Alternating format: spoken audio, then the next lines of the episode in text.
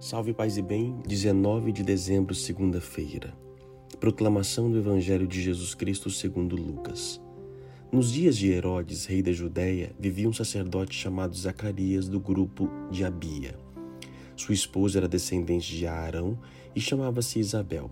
Ambos eram justos diante de Deus e obedeciam fielmente a todos os mandamentos e ordens do Senhor. Não tinham filhos porque Isabel era estéril e os dois já eram de idade avançada. Em certa ocasião, Zacarias estava exercendo as funções sacerdotais no templo, pois era a vez do seu grupo. Conforme o costume dos sacerdotes, ele foi sorteado para entrar no santuário e fazer a oferta do incenso. Toda a assembleia do povo estava do lado de fora, rezando, enquanto o incenso estava sendo oferecido. Então apareceu-lhe o anjo do Senhor de pé, à direita do altar do incenso. Ao vê-lo, Zacarias ficou perturbado e o temor apoderou-se dele.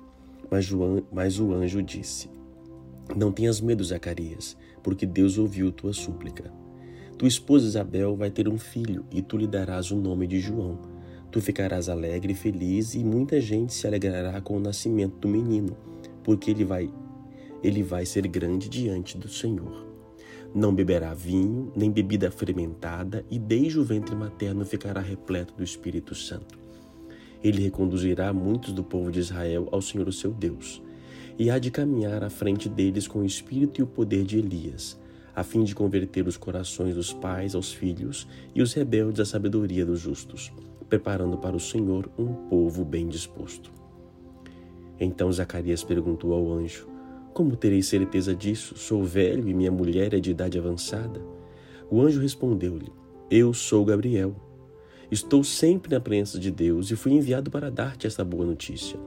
Eis que ficarás mudo e não poderás falar, até ao dia em que essas coisas acontecerem, porque tu não acreditaste nas minhas palavras que iam de se cumprir no tempo certo.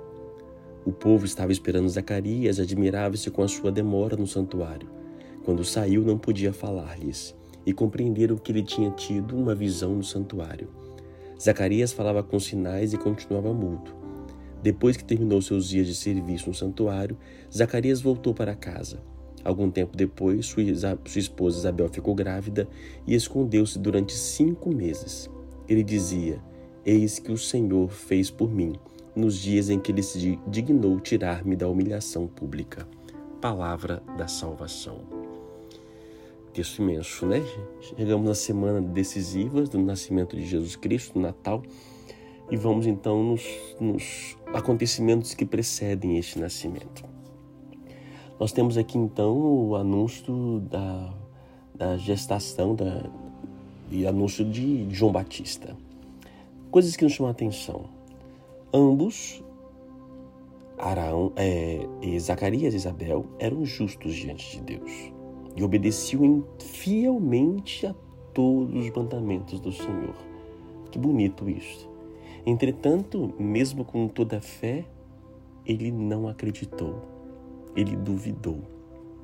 Ele duvidou da visita do anjo.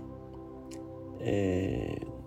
Olha que bonito, né? Por um lado, a fé nos faz crescer, nos faz ser esperançosos, mas também pode nos trazer uma dúvida. E por que ele duvidou? Ancião, a promessa que havia sido prometida pela lei, realmente, quem acreditaria, né, gente? É fácil julgar agora Zacarias, mas quem acreditaria que uma mulher de mais de 60, 70 anos poderia engravidar?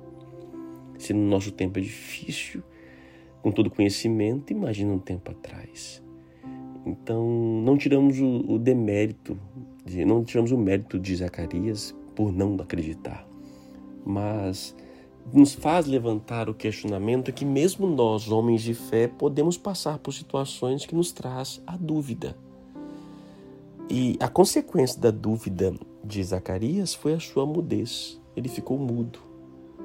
Não como um castigo divino. Mas, gente, se eu tenho dúvida, vamos analisar isso de forma alegórica, a dúvida me cala. Se eu tenho certeza, eu falo. Se eu não tenho certeza, eu me calo. Embora hoje, no tempo de fake news, muitos não têm certeza, estão multiplicando coisas por aí afora. Mas está caindo num pecado né, do mandamento levantar falso testemunho. Mas geralmente quem não tem certeza do que diz, ele se omite. Então, muito mais do que um castigo aqui, nós estamos falando é, de algo que não temos certeza. Então, a não certeza me faz com que eu me silencie. Então, aqueles que mais falam são aqueles que mais testemunharam, são aqueles que mais certeza têm no seu coração. Por isso, no dia de hoje, vamos refletir um pouco sobre isto. Temos fé? Sim. Somos justos? Talvez nem tanto. Mas será que nós estamos sendo mudos o suficiente ou demasiadamente? Não está na hora de falar um pouco mais daquilo que nós acreditamos? Oremos. Senhor nosso Deus, vos louvamos e bendizemos por não nos abandonar, por vir ao nosso encontro. Na esterilidade de Ana, na dor de Zacarias, de Isabel, na verdade, ali pudesse ali manifestar a tua glória. Os honrou, mesmo na velhice. Sim, Senhor, o vosso tempo não é o nosso. Ajudai-nos a aceitar e entender o vosso tempo. Esperar o momento certo, assim como o Senhor faz nos ajude, nos dá a capacidade de entender desse entendimento. É o que vos pedimos. Deus te abençoe, Pai, Filho e Espírito Santo.